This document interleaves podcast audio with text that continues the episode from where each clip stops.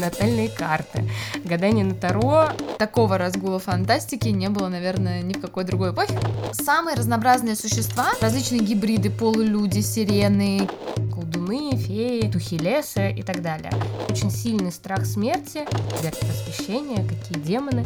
Это что-то дико странное. Не все они были сумасшедшие, кто рисовал фей. Огромное сборище оперных салонов.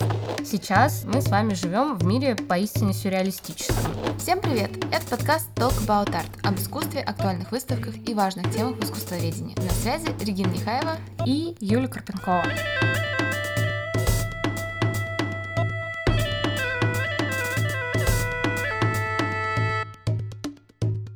Вот, наконец-то, мы снова возвращаемся в эфир с темой, которая висела в моей голове, на самом деле, уже больше года. И разное время у меня были совершенно разные доводы, почему я вообще хочу этот разговор поднять. Пожалуй, сегодня в течение выпуска я раскрою некоторые свои мысли на этот счет, а пока просто скажу, что этот выпуск мы хотели бы посвятить разговору об изображении невероятного и сверхъестественного в искусстве — Тема действительно широкая. Сюда попадают и драконы, и призраки, и монстры, и ведьмы, и мистические пейзажи, НЛО. И, к сожалению, все в один выпуск совершенно не помещается. Я от этого очень грущу. Надо сказать, что такого фантастического в искусстве ничуть не меньше, чем в фэнтезийных фильмах о других мирах, которые сейчас каждый год э, выходят в кино.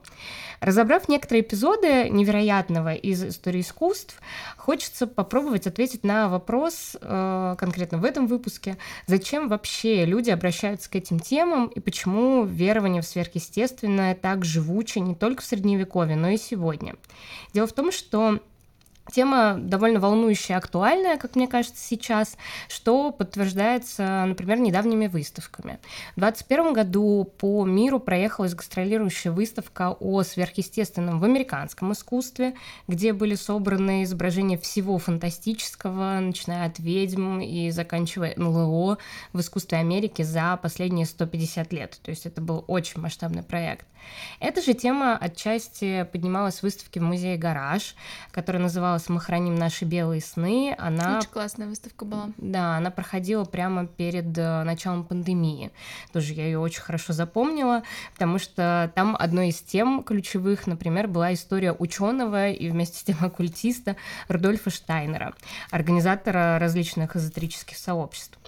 Ту же тему можно найти и в книгах. Например, собственно, мой интерес к всему фантастическому в искусстве во многом как-то подогрел и определил недавний выход э, книги издательства VEC, которая называется «Сказки мятежей и трюфлей». Такое вот странное название, Трюфлей. а вообще да. А, вообще это просто сборник фантастических произведений русских авторов, но не 20 века, а 18 и 19 веков, когда эта тема была довольно-таки актуальна. Ну, и если уж говорить не про выставки, то скажу, что просто недавно я сидела в кофейне, и сразу две пары людей вокруг меня обсуждали астрологию и натальные карты. Гадание на Таро э, становится вообще уже сейчас э, источником заработка очень активным вы не представляете, как много аккаунтов можно найти с подобными услугами. Ну и, наконец, как не вспомнить э, все таки хотя он уже успел набить оскомину, сериал Netflix о семейке Адамс, от которого, ну, просто невозможно спрятаться уже нигде в сети. Так всем как-то откликнулась вот эта ведьминская история в готическом стиле, в духе рассказов Эдгара Аллана По. В общем, mm. все вокруг э, наполнено, кишит вот этой вот фантастикой, магией, мистикой и так далее. Ну, в общем, раз Юля уже рассказала про актуальность, которая заставила ее обратиться к этой теме, мне вот интересно порассуждать э, побольше на тему актуальности и э, задать себе вопрос, в общем, почему и зачем мы затрагиваем эту тему, зачем вам, нашим дорогим слушателям, про все это знать, хотя изначально я была против этого выпуска. Ну, как всегда, вы понимаете, как всегда, что-нибудь предложу да. и сразу... Да. Да. Вечный спор по поводу того, какие выпуски делать, но от этого, наверное, они получаются лучше, будем в это верить. А, в любом случае, почему мы сегодня затрагиваем эту тему, и почему вообще люди так активно потянулись к натальным картам, я не знаю, сказкам, рассказам, в общем, всему, что считается сверхъестественным, странным, э, не только в искусстве, да, вообще в жизни. А почему эта сказочная, волшебная, эзотерическая тема так привлекает многих людей сегодня, в принципе, на мой взгляд, довольно однозначно понятно. Сказка помогает нам немного скрыться от реальности. Ну, не только скрыться, но и как бы прожить то, что сложно прожить вне сказки. Да, в общем-то, 2022 год, что не секрет, был для всех годом сложным, и кажется, что вот в таком вот эскапизме, то есть попытке убежать, спрятаться, можно хоть немного забыться. Это довольно традиционная практика на протяжении всей истории человечества, о чем мы сегодня, в общем-то, и поговорим, и искусство это отлично иллюстрирует. Но есть еще один момент, который, как мне кажется, добавляет актуальности вообще всей этой теме. Мы записываем сегодня этот выпуск э, прям-таки в преддверии нового 2023 года, и традиционно все-таки Новый год, там Рождество, это такое время, когда нам всем, даже самым главным, не знаю, прагматиком, материалистом, хочется хоть немножечко чудес, хочется верить в чудо, как бы слащаво это все сейчас не звучало. Очень, в духе очень фильма невероятно, но Ёлок. надо же как-то, да, мой пессимизм уравновесить. Э, мне кажется, что в 2023 году чудо необходимо просто всем. И у многих э, вроде бы нет никаких надежд, но хочется, чтобы хоть немножечко была надежда на грядущий год. А, короче, предлагаю сейчас вам налить себе, не знаю, какао, кока-колу, в общем, чего-нибудь, что создаст вам рождественское новогоднее настроение, и отправиться с нами в путешествие по сказочному, сверхъестественному, странному в искусстве, в общем-то, в нашей компании. Ну да, тем более Гарри Поттер, кажется, в этом году показывать не будут, я не знаю. Кто его знает. Но, да, такая вот альтернатива предоставляется.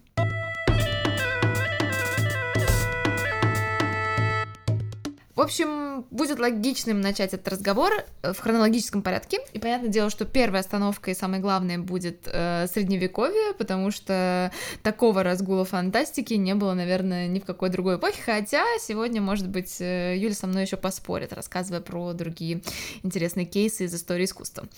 А, неудивительно, что очень многие диснеевские мультфильмы, кстати, да, в преддверии Нового года и всех фильмов по телеку отсылают нас как раз-таки к сказочному средневековью, где есть вот короли, королевы, замки, феи, драконы и вот это все прочее.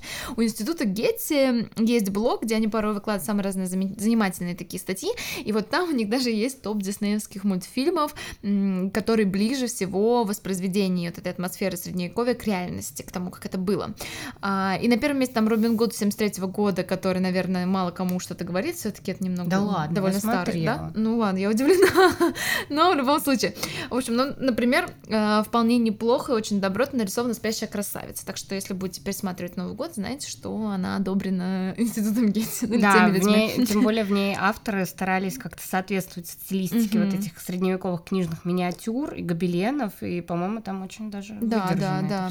Ну, в общем, вернемся к сверхъестественному, так немножечко отвлеклись. А его, как я уже сказала, в средневековом искусстве будет невероятно много. А, и, как видимо, и в сознании людей того времени этого сверхъестественного тоже было очень много.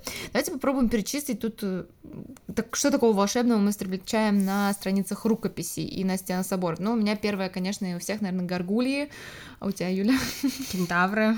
Кентавры, да, различные, не знаю, Драконы, русалки. единороги. Единороги. Ну, единорогов не так много, мне кажется. Ну, ладно.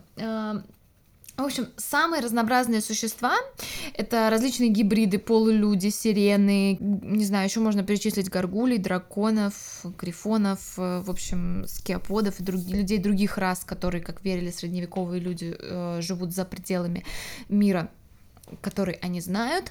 А, в общем, циклопы, я не знаю, можно долго перечислять это все, да, это действительно, средневековое искусство богато этими персонажами. Вот все эти странные персонажи, существа, они наполняют средневековые рукописи. И в большинстве своем они достались средневековому человеку еще на самом деле от античности.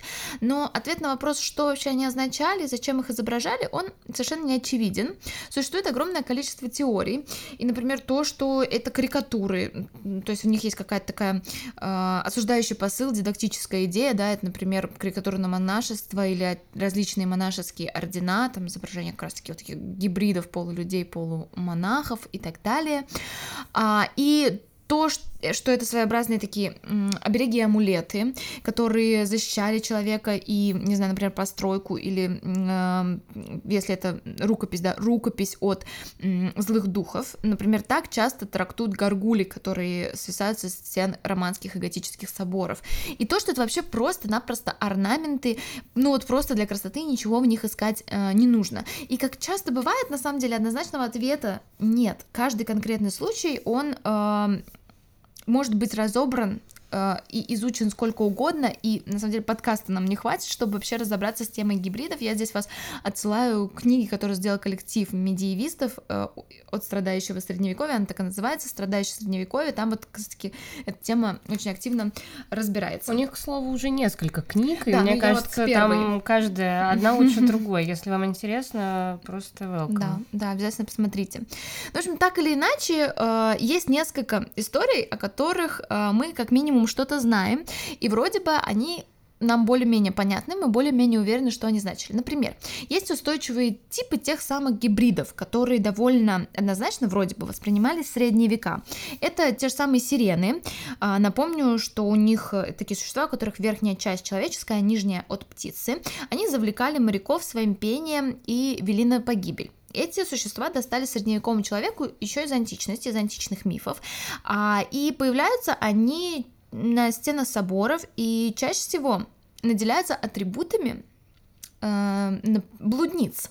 Это зеркала и само такое действие расчесывания волос как бы напоминая о том, к чему ведут наши плотские грехи. И вот здесь хочется, э, очень хочется списать вообще весь спектр вот этих фантазийных существ этого мира, э, который по нашему представлению э, человек средневековый верил, хочется списать на его недостаток образования или еще что-то в таком духе, но на самом деле многие богословы намеренно говорили о тех же сиренах, о которых читали в античных текстах, как о метафорах плотских грехов. Ну, то есть тут получается, что чтобы донести до людей какую-то сложную метафору, богословы облекали его в форму фантастического существа, создавали такого специфического супергероя, так получается? Ну, скорее они списывали, перекладывали этого фантастического существа, разбирая его и приземляя, говоря, что сирена это вообще-то блудница, а, которая, ну, вот как бы такой, такая метафора блудницы, которая используется в античных текстах. То есть не стоит верить полностью в существование этих существ. Поэтому, в общем, вот эта идея, что средневековый человек, он был настолько необразован, чтобы жил вот в этом мире фантастики а, и во все это верил, она с большой долей вероятности правдива, но в тот же самый момент у нас есть какие-то примеры того, что люди средневековые вообще-то пытались как бы описать и понять эти странные вещи, в которые, которые их окружали, скажем так, о которых они знали. А другой иносказательный гибрид — это получеловек, полудракон, а, в такой университетской шапочке. Это врач, и чаще всего он держит в руках склянку с мочой пациента и внимательно в него всматривается. Это тоже нравоучительный образ, который использовался для осмеяния шарлатанства. И вот не поверите, через несколько столетий, в 16 а затем в 17 веках, вот эта свиринная природа этих негативных образов практически исчезнет, а атрибуты профессиональные останутся. Ну, например, в 16 веке дамы с распущенными волосами и зеркалами, которые будут наполнять венецианскую живопись 16 века, все так же будут ассоциироваться с уже не блудницами, а куртизанками, у них будет немного другое название, да, а, например, в 17 веке в Голландии врач, всматривающийся в склянку с мочой, все также останется таким способом осмеяния ложной мудрости. То есть, по факту, вот эти идеи, изначально заложенные в средневековое искусство, они на самом деле, и эти фантастические существа, они как бы меняются и появляются уже э, в других формах в 16 и 17 веке, это хорошо нам показывает вообще, как в целом восприятие мира в 16 и 17 веке меняется. Но фантазия средневекового человека позволяла представлять эти морализаторские идеи совершенно в невероятном ключе. Ну и еще, мне кажется, здесь можно вспомнить довольно забавную вещь. Я упоминала, хочется просто расшифровать это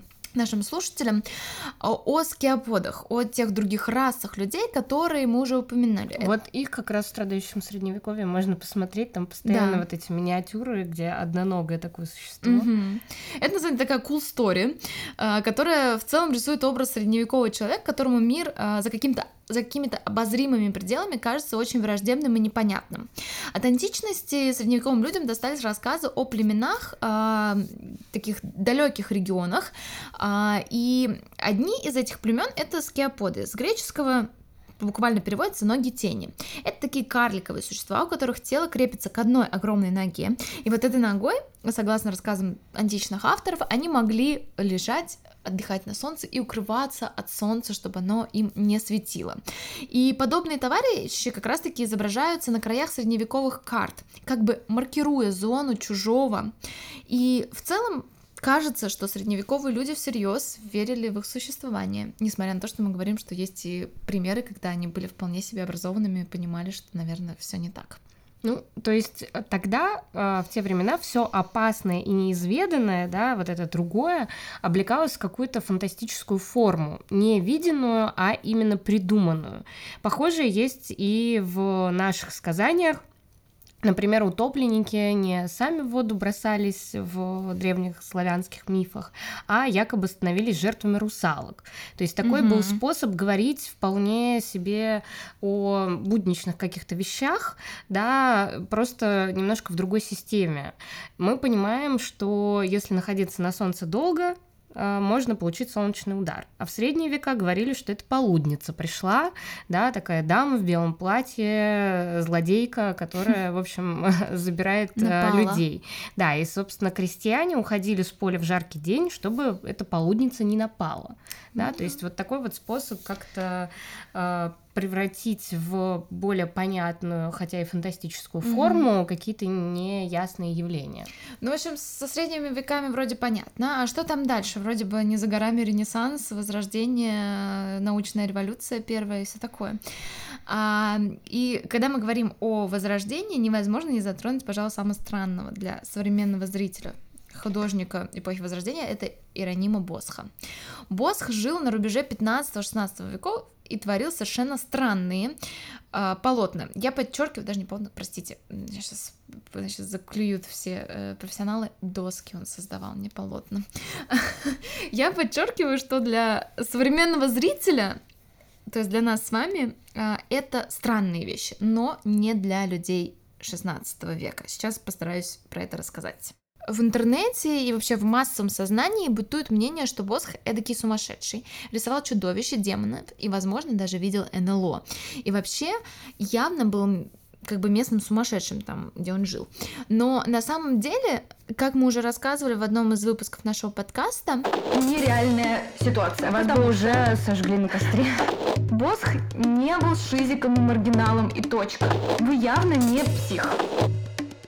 Он, конечно, не был никаким сумасшедшим мистиком, а вполне себе был успешным и востребованным художником.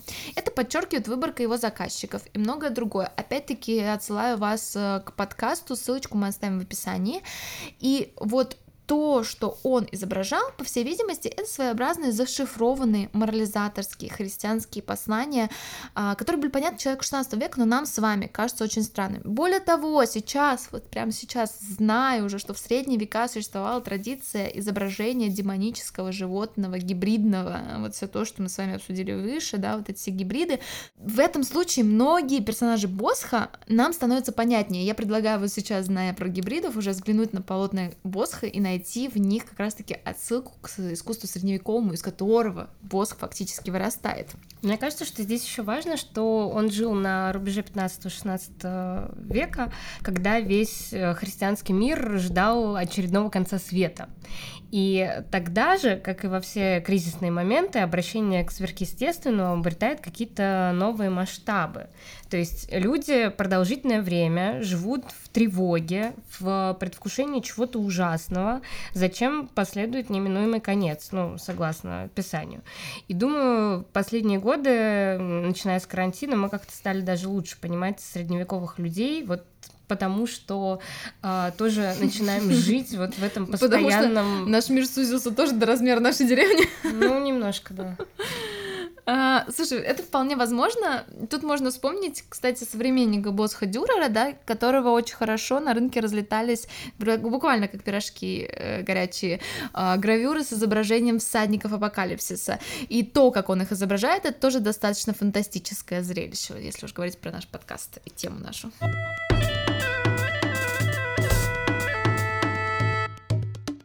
В общем, в средние века, да и в 17 веке вот это вот всеевропейское распространение христианства никак не мешало людям изображать чего-то, чего нельзя увидеть своими глазами. Это были и демоны, и всадники апокалипсиса, ангелы все были такой же повседневностью для средневекового европейца, как для вот мне в голову приходят японские синтоисты, да, это, собственно, те, которые верили в то, что мир населен духами, да, камни, деревья, природа и животные, это все духи, которые, собственно, тоже влияют на жизнь людей, часто появляются в японских гравюрах. Но позднее, взяв э, курс на науку и просвещение, человечество, по крайней мере европейское, словно вытеснило все эти фантазии, начав объяснять все ранее неведомое физикой и атмосферными явлениями. Однако именно тогда начинают как раз зарождаться идеи будущего романтизма, люди начинают вновь мечтать о каком-то неведомом и фантазировать. Одним из предвестников искусства уже в следующей, э, после просвещения эпохи, как раз романтизме, э, является английский художник Генрих Фюсли – в его картинах, э, их не так уж и много известных, но одни, одна серия называется «Ночной кошмар», а «Спящие фурии» у него такое есть. А у, не, у него очень заметно пристрастие к каким-то мрачно-фантастическим сюжетам, заимствованным из литературы, фольклора, мифологии и так далее. И он очень любит гротескно изображать состояние страха, безумия, сверхъестественных существ и так далее. Но вот самая известная серия изображает изображает э, как раз-таки ночной кошмар. Там на нескольких картинах представлена молодая девушка, которая лежит на кровати, а из темноты на нее наступает такая призрачная голова лошади, совершенно страшная, а на груди гнездится демон, похожий то ли на обезьяну, то ли на химеру с готического собора. И из той информации, что мне удалось найти, Фюсли в этих картинах не иллюстрирует сцену из средневековых сказаний. А, он пытается изобразить волнующий лично его опыт. Многие исследователи пишут, что отчасти на эту работу художника вдохновило переживание сонного паралича. Во время приступа, оказывается, человек испытывает очень сильный страх смерти, возникает такое оцепенение всего тела, чувство удушья, становится невозможно как-то двинуть ногой или рукой, а самое главное, что э, есть ощущение, что на груди кто-то сидит и своим весом сдавливает грудную клетку. В общем, согласитесь, ощущения страшные. Ну, скажу, что у Фусли вообще все работы такие, ну, мрачноватые, Ну, да, ну, в общем, его тема это интересовала. И как бы вот это переживание, если ты с ним сталкиваешься, а медицинских ответов на этот момент нет еще, да, вот в 19 веке не так, чтобы это было легко загуглить, проверить, что с тобой, да, и поэтому появляется образ... в момент сонного паралича ты не можешь загуглить. Спасибо, замечательная шутка. Да, а, в общем, Это появляется, появляется, да, вот этот образ э, такого злобного существа, демона, который вызывает дурные сны, э, сидя на груди спящего. Это было в литературе, и вот у Генриха Фюсли это перешло в искусство. А есть конкретно у этой работы, которая называется «Ночной кошмар», и эротические коннотации. Некоторые исследователи предполагали, что на груди у женщины сидит образ э, распутного демона инкуба, это тоже из античности еще пошло это название. Это было такое демоническое существо, добивающееся плотских отношений с земной женщиной. Пока что нет полной ясности, какая из этих двух тем ну, в большей степени определила интерес Фюсли, к такому сюжету, что он аж четыре раза его изобразил. Однако позднее корректуристы интерпретировали эту картину именно в таком ключе, изображая в роли жертв вот этих вот эротических демонов известных политиков, да, от Наполеона до Нельсона. То есть это был способ как-то посмеяться над тем, как они поступают, ведомые какими-то демоническими чувствами. И, собственно, вот это и интересно, потому что люди начинают замечать странности, которые уже э, Э, не могут э, объясниться э, какими-то, с одной стороны, рациональными медицинскими вещами, с другой стороны, ну, напрямую демонами уже странно их объяснять, потому что уже век просвещения, какие демоны. Ну, И да, да, да, да. И при этом психологии нет еще, да, нет научного способа как-то разобраться с вот этими явлениями, которые, ну, пугают, волнуют людей и так далее. И напомню, что вообще психология психические расстройства начинают интересовать э, художников как раз в 19 веке. Особенно про что-то психическое? Что-то? Ну, в том числе. Mm. А, в общем, пока что это кажется им чем-то необъяснимым, и воплотить это можно только в образе страшных существ, да, тех самых средневековых демонов, которые становятся, ну вот, удобным способом поговорить о том, о чем непонятно, как говорить.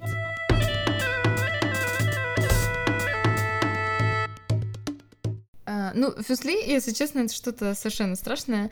А, поэтому я предлагаю все-таки, мы обещали сказочное в преддверии Нового года. Я, во всяком случае, обещала. Она обещала. Поэтому давайте мы с вами поговорим про а, тему сказочных сюжетов, ведь именно в это время она возрастает в Англии. И обусловлена она, конечно, неугасающим интересом англичан к Шекспиру. Напомним, что у него магические существа из древних легенд действуют вместе с реальными персонажами практически на равных. Новую жизнь шекспировским легендам и феям и духам Далее прерафаэлиты. Юные художники, когда напомним их имена, да, вспомним их имена, а, Рассетти, Милес, Хант решили образовать братство. А, тогда им было примерно по 20 лет, а, и они начали искать вдохновение не в готических героических мифах античности или возрождения эпохи, а в сказках и искусстве средневековом, средневековых легендах, которые были, в свою очередь, тоже вдохновлены скажем так, темой сверхъестественного, которую мы сегодня обсуждаем. У них, конечно, бывают порой очень странные сюжеты, но одеты они в такие очень приятные яркие цвета, прям как современные мультики-сказки, которые, кстати, очень часто, в свою очередь, как раз-таки вдохновляются эстетикой прерафаэлитов. А, и для современников, это очень интересное сравнение с мультиками на самом деле, потому что для современников э, прерафаэлитов, для людей 19 века, которые особенно англичан 19 века, которые привыкли к благородным коричневым академическим портретам, а там либо портреты, либо пейзажи были, да. Они любили именно живописи. такой э, так... цвет сепи, потому что mm-hmm. лак темнел, mm-hmm. и живопись, э, соответственно, более благородная была. Да, да, вот английскому академизму это очень сильно свойственно, и вот на, на контрасте с ними живопись при Рафаэлитов была внешне излишне яркая. Они еще ее иногда подсвечивали, то есть, в принципе, есть такие кейсы, это можно отдельно про это разговаривать, конечно. И это был такой своеобразный аттракцион у людей. Они приходили поглазеть на живопись э, прерафаэлитов прям как на экран, не знаю, телефона или телевизора, как мы смотрим на детские мультики, потому что они яркие, приятные для нашего глаза. Да, в общем-то, прерафаэлиты на самом деле многим знакомые товарищи, которые с легкой подачей искусствоведа Резкина стали вдохновляться искусством раннего возрождения, средневековыми легендами, и, в общем, эту тему на протяжении всего XIX века довольно-таки успешно эксплуатировали. Это был такой общий для Европы процесс погружения в национальную историю отчасти, да, то есть эм, попытка раскопать в древних легендах какие-то особенности, связанные mm-hmm. с культурой вашей страны. И этот момент был здорово показан в прошлогоднем проекте Третьяковки, который был посвящен эпохе романтизма. У нас тоже, к слову, об этом есть выпуск, можете послушать. Но мне интересно было конкретно в этом выпуске рассказать не про прерафаэлитов, а про э, более широкий э, феномен, который, тем не менее, никак особо не ценится с точки зрения искусства искусства, истории искусства, но показывает какой-то общий культурный процесс. Дело в том, что в английском искусстве выделяют целое направление, которое так и называется викторианская сказочная живопись. Да, она охватывает как раз вторую половину XIX века. Это сказочная или волшебная живопись, живопись фей ее еще называют. Это, собственно, направление, а, которое, а, в свою очередь, обращалось как раз к такой, скорее, иллюстрации вот этих сказочных шекспировских пьес, таких как «Сон в летнюю ночь», «Буря», где у него там колдуны, феи, э, всякие духи леса и так далее. Э, и опирались на фольклорные сюжеты из Средневековья. И, в общем-то, в этой живописи такой богатый сюжет э, бегства от мрачного какого-то современного общества индустриального, и тут проявляется какая-то страсть к такому неизведанному, странному, тому, что невозможно запечатлеть, например, на фотографии. Да, напомним, что тогда возник возникают фотографии, соответственно, художники немножко теряют как бы mm-hmm. ценность в том, чтобы изображать реалистично, им нужно уйти куда-то. Задача в... немного меняется. Да, да, меняется задача. И, соответственно, эти художники, они, ну, имена их не так, чтобы очень известны, но они черпали вдохновение как раз вот в этом э, мире невозможным а, который невозможно запечатлеть на фотоаппарат. То есть это был театр, танец, музыка, литература, и их наиболее интересовали всякие фантастические сюжеты. Ну вот да, как бы Юля уже сказала, что это не то, чтобы супер знаменитые популярные художники, конечно, это не прерафаэлиты, но, в общем, все равно хочется немного конкретики. А, кто были эти художники? Всех, опять-таки, не перечислить, но один из них вам покажется, я уверена, более или менее знаком. Зовут его Чарльз Дойль. И, возможно, вот сейчас у вас уже проскользнула мысль, что фамилия вам знакома. Это отец Артура Конна Дойля, того самого знаменитого писателя, который создал Шерлока Холмса. А, он был вообще таким офисным клерком, который иногда создавал иллюстрации как раз-таки к сказочным рассказам. И не только к сказочным, он, кстати, в 1888 году проиллюстрировал первое издание э, произведения своего сына «Этюдов в багровых тонах», где, кстати, впервые как раз появляется персонаж Шерлока Холмса. И сейчас, конечно, ну, совершенно не получится в двух словах описать его работы. Это надо видеть, по-другому никак. Это все, что касается, мне кажется, сказочной живописи, это надо видеть. Описать просто не получится. И мы обязательно их покажем в наших социальных сетях, в Телеграме. В общем, заходите, смотрите, подписывайтесь, как говорится. Но вот если посмотреть на его автопортрет, его я все-таки рискну как-нибудь описать то становится ясно, что вообще вот это fairy painting, да, э, это сказочная живопись, это что-то дико странное, потому что это такой серый-серый автопортрет графический, он сидит по-моему, графический, но, в общем, живьем я, конечно, его не видела, да, но, ну, графика. Он сидит, значит, посреди комнаты, вокруг него вся такая нечисть, витает там и дама в белом платье, такой типичный призрак, значит, и какой-то чертенок, ну, в общем, всех тоже, опять-таки, не буду перечислять, а он посреди, на стуле, а, значит, подбочинившись себе, подбирает э, щеку рукой, и на лице у него такой взгляд, мол, ну, что вы мне еще покажете, то есть ему примерно все равно, не знаю, действительно он такой мир видел или или нет, но вот это фейри пейнтинг это вообще uh, что-то ужасно маргинальное, странное и тем самым, мне кажется, очень интересное. И довольно интересно, что про это практически, ну, очень мало, скажем так, говорят, даже в университетах, как бы в курсе про английскую живопись, если он есть отдельно, не рассказывают про это направление. Да, автопортрет вообще отличный. Я вот сразу представляю, каково это быть человеком, чей отец именно так себя изображает. Наверное, неплохо. Ну, он, кстати, а... был, походу, психически не очень здоров, да, по-моему, его... Нет, по-моему, с ним все было нормально. Ладно. Есть, есть другой художник, который 40 лет провел э, в психиатрической лечебнице, чекну. и как раз э, собственно, свои картины вот этой сказочной живописи писал там. Вот такая история тоже была, и отчасти, наверное, поэтому это маргинальная такая страница в истории искусства. А вообще, эта тема сказочной викторианской живописи меня вот, например, безумно э, увлекла как раз потому, что об этом почти не говорят, и я, пока искала какие-то исследования на эту тему, нашла всего пару статей, хотя в Англии все-таки, все-таки эта тема поднимается, но крупная выставка была аж 25 лет назад, в 97 году.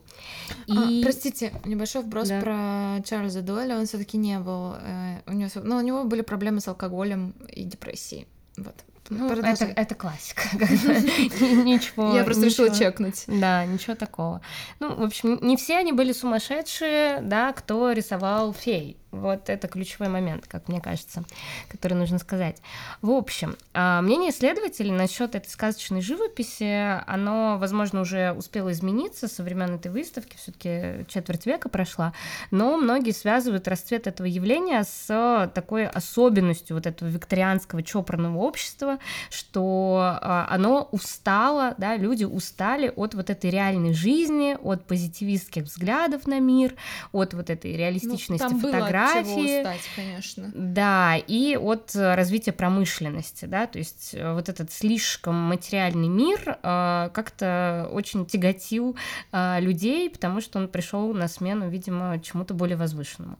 И эта история опять про эскапизм, как вы понимаете, да, то есть им хотелось убежать в какой-то волшебный мир снов, галлюцинаций, и поэтому в это время возрастает, например, популярность спиритических сеансов и прочего. Ну, в принципе, да, сказочная живопись при Рафаэлитов про бегство из чопорной такой викторианской Англии, в которой, в принципе, ну, бегство от того общества, которое им не нравилось, от которого они устали. Есть, на самом деле, еще одна теория, в которой некоторые исследователи связывают вот эту сказочную живопись с экспериментами авторов, с различными наркотическими веществами. Дисклеймер, наркотики — это плохо. И, в общем, интересом еще, кстати, к сексуальности, которая тоже была очень подавляема в викторианском обществе, но э, в целом все очень звучит правдиво, потому что Лондон в то время это просто такое э, огромное сборище опиумных салонов, правда. А, из-за жестких антиалкогольных законов опиум стоил дешевле, чем спиртное, что вообще способствовало высокому спросу на него и среди богачей, и среди бедняков, да, в общем, что уж говорить про богему. И вот эти темы, да, которые связаны с такого рода эскапизмом, они появлялись в некоторых произведениях, в том числе, кстати, литературы того времени. Например, у сестры Прерафаэлита Рассетти а, есть поэма «Базар гоблинов», а, которая в сказочной форме рассказывает о наркотической зависимости героини от э, волшебных гоблинских э, фруктов. Ну, в общем, если вспомнить, э, в общем, героиню картины Офелия, она, в принципе, тоже скончалась от передоза опиумом, да, опиумной настоечкой, а, если уж про это все говорить. Да, но, конечно, не стоит видеть корень сказочной живописи только в этом. Да, в целом однозначно ясно, что запрос на подобные истории в обществе был, и связан он был, как пишет э, куратор выставки 97 года Шарлотта Гир, с, скорее, вот этим разочарованием людей в новой такой дарвиновской картине мира и желанием сбежать вот в оккультное, магическое такое царство, а, которое существовало отдельно отдельно от э, города с э, вот этой индустриализацией. И с этим чувством тревоги и желанием сбежать в середине 19 века было связано, как я уже говорила, пристрастие к этому паранормальному, вызванное различными наблюдениями за духами, что делало переворачивание столов, спиритические сеансы очень популярным развлечением среди даже весьма образованных людей, которые вроде как в это особо не верили. И это кажется совершенно понятное и знакомое многим чувство, а, такое, наверное, немножко детское мироощущение, когда ну, все вокруг бы не сказала, кажется что спиритические сеансы и детское мироощущение это про одно и то же, простите. Не знаю, у меня такое, такая ассоциация.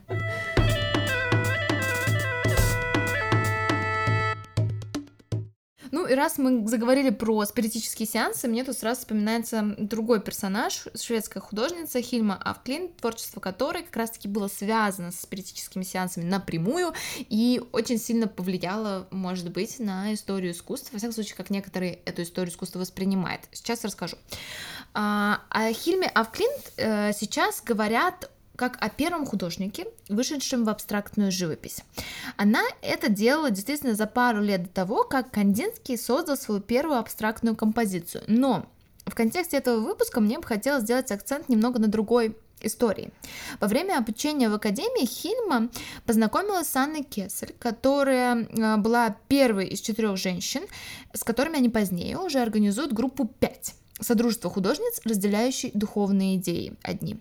А, они с 90, 1896 года по 906 встречались каждую пятницу и читали, изучали Новый Завет, проводили медитации, еще и спиритические сеансы, в общем, такой вот прям серьезный микс. А, и записывали все получаемые послания из этих э, спиритических сеансов.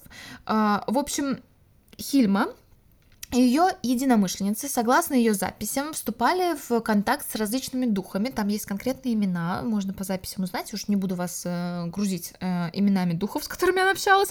А, в общем, от них она получала послания, и в ней, а, в которых ей объясняли, что она будет создавать картины медиума. И вот в конце 1906 года, то есть они продолжали эту практику 10 лет, спустя 10 лет она от своих э, руководителей сверху получает э, задание желание сделать первую серию и приход работ, которые получаются абстрактными. То есть она приходит к абстрактной живописи. Ее живопись такие яркие, многоцветные композиции с геометрическими и орнаментальными мотивами. То есть она вообще писала, что она чувствует, что ее руку направляет какая-то внешняя сила. Ну и вот тут, кстати, интересный момент. То есть, если посмотреть по фактам, то Хильма, получается, создала первую в 20 веке абстрактную картину, да, сделала это раньше Кандинского, Джакомо Балла и других модернистов, но почему-то они не говорят, как правило... Нет, кто-то как... пытается говорить, мы с да, да, да, да. А первой художнице, которая вышла в беспредметность. И тут, э, конечно, такой чувствительный спорный вопрос. Э, дело в том, что Хильма следовала за духами, да, она писала в своих дневниках, что приступая приступая к работе над картиной, она не знала, что сделает, что хочет изобразить. То есть это было что-то близкое к автоматическому письму сюрреалистов, о которых ну, мы, кстати, сейчас поговорим. В тот же самый момент мы, например, Полока, который тоже входил в такое вот, скажем, трансграничное состояние, как бы записываем в историю искусства, а ее не хотим. Ну, он же сам решил. Так. Ну, он же входил в него. он же тоже неосознанно. У нее как будто была делал. другая цель, да? Ну, не да, согласна. произвести революцию в искусстве, а скорее выйти на контакт с духом. Ну, это да? спо- спорный, интересный момент, я согласна. Да, да. вот такое. Ну, и, конечно, мы не могли обойти тех, кто сразу возникает в голове, как только мы начинаем разговор о странном и нереальном в искусстве, ну, пожалуй, после Босха. Речь идет о сюрреалистах. Да, в основном мы знаем лишь имена Сальвадор Дали и Рене Магрита, но на деле сюрреалистическое движение охватило много городов и стран, переселилось из Европы в Америку и было действительно очень разным в зависимости от того, о каких художниках мы говорим. Однако большинство из них объединяло стремление выйти за пределы реальной реальности. Кажется, тут эта тавтология... Да, тут, тут эта тавтология вполне уместна. То есть им было интересно исследовать то, что за ее пределами находится. И ключевой областью их такого исследовательского погружения было человеческое сознание. Опять же, вспомним, что психология к тому моменту появилась, и знание о человеке шагнуло сильно вперед по сравнению с временами, временами, когда э, Фюсли писал свои картины «Ночные кошмары». Но знаний все еще было не так много, а тема манила художников сильно. И их ключевой идеей, ну, по крайней мере, одной из, был как раз отказ от рационального в пользу подсознательного. То есть не следование понятным и ясным системам, которые уже существуют века, а создание каких-то новых противоречий, да, или ситуаций, которые вскрывают эти противоречия в э, установленных системах. Важно, пожалуй, сказать, что сюрреализм — это не стиль, да, у него нет четких формальных качеств, по которым мы могли бы узнать любое произведение как сюрреалистическое. А, и этих художников скорее объединял не общий подход к живописи, а их мировоззрение. Сюрреалисты, среди которых были, возможно, новые для многих из вас имена, например, писатель Андре Бретон, фотограф Ман Рей, поэт Поль Элюар и другие.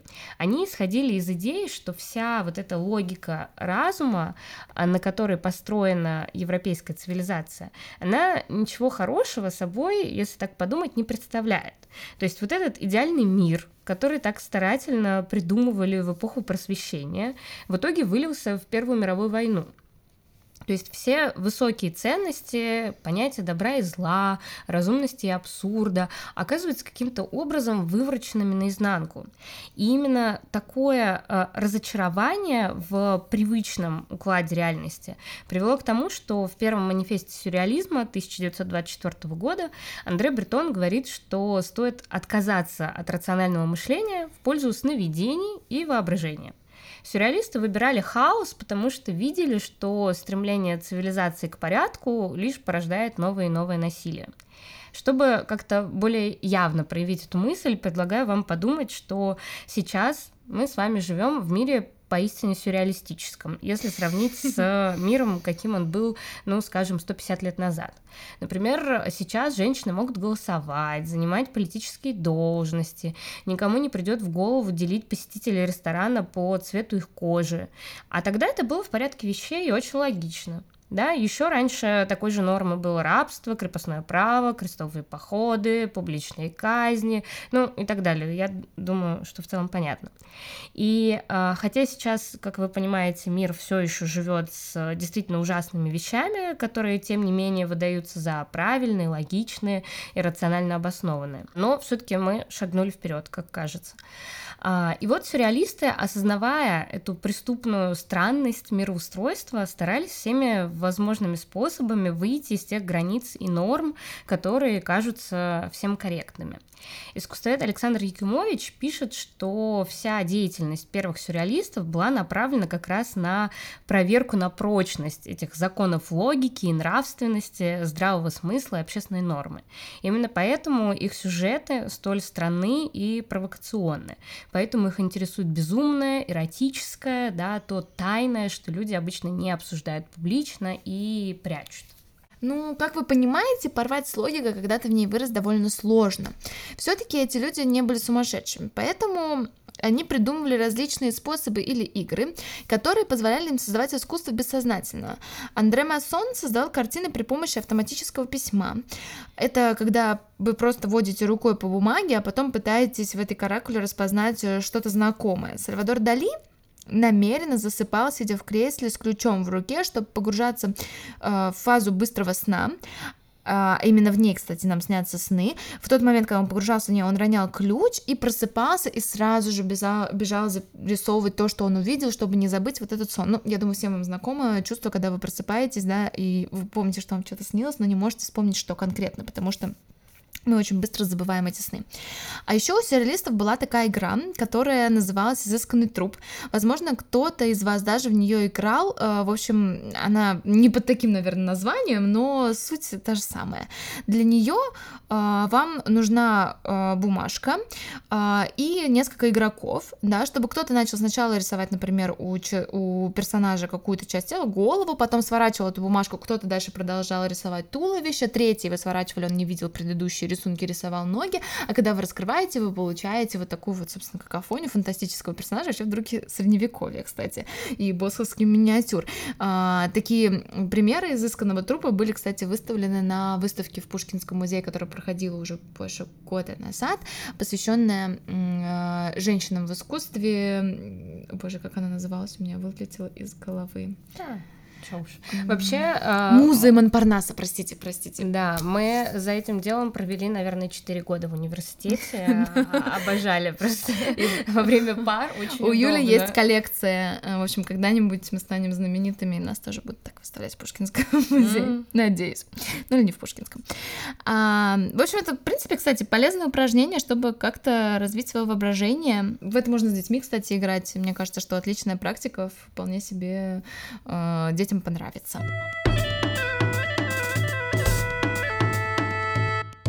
А если подводить какие-то итоги, а, то можно сказать, что если в XIX веке художники как бы создавали сказочные миры из-за желания убежать Э, от прозаичной реальности, то сюрреалисты намеренно выходили из э, реальности, создавая как бы надреальность, другую реальность, очень похожую на их реальность, но она совершенно другая. Простите за вот эту тавтологию, но тут очень сложно а, это э, объяснить.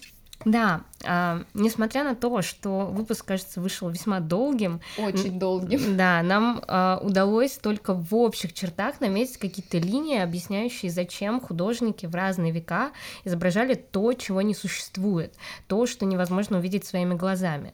Кому-то эта фантастика была нужна, чтобы объяснить то, что сложно объяснить. Для кого-то была утешением и спасением от жестокости мира. Для кого-то почти революционной борьбой со сложностью сложившейся системой.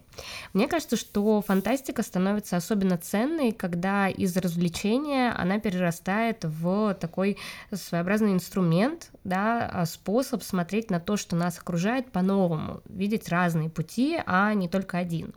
И я думаю, что мы, конечно же, дополним этот выпуск какими-то визуальными материалами, без которых как-то странно обо всем этом говорить. Да, согласна.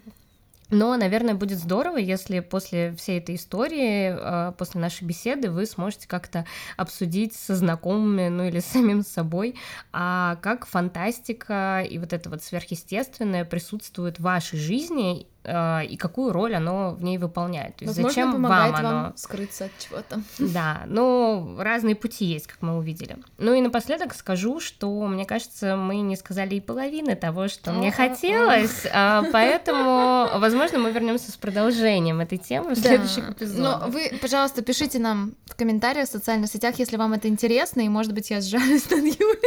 Да, И у нас пожалуйста. будет еще продолжение, потому что, э, ну, в общем, вы понимаете, Юля была инициатором этого выпуска, но в преддверии таких сказочных праздников, опять возвращаясь в актуальность, мне кажется, что про это можно поговорить. В общем, если вам оказалось интересно, пишите, мы подумаем, может быть, над продолжением этой темы, потому что материала еще очень-очень много. С Новым годом, кстати. Наступающим или наступившим? Я не верю, что мы быстро это опубликуем, Я поэтому надеюсь. с прошедшими. Ну, Старый вот- Новый ну- год. Ну вот и посмотрим.